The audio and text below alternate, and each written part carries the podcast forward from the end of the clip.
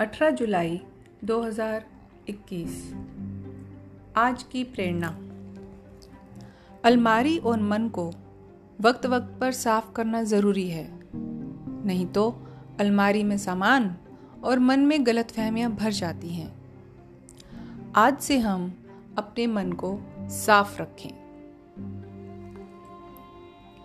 आइए अब चलते हैं सत्य की राह पर।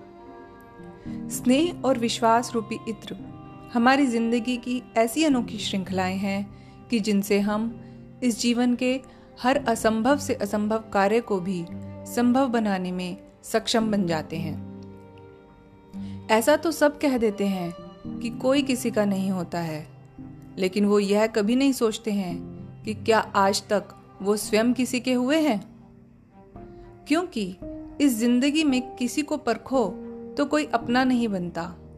और यदि समझो तो कोई पराया भी नहीं होता। कहते हैं कि ज़िंदगी में ऐसे बहुत से रिश्ते होते हैं, जो कुछ भी ना जानते हुए भी हमें बहुत कुछ सिखा जाते हैं, जिससे जीवन यापन आसान हो जाता है।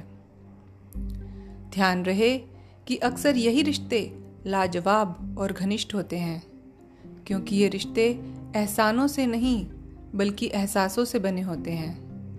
अतः, जीवन में ऐसे रिश्तों की हमेशा कद्र करें। ओम शांति।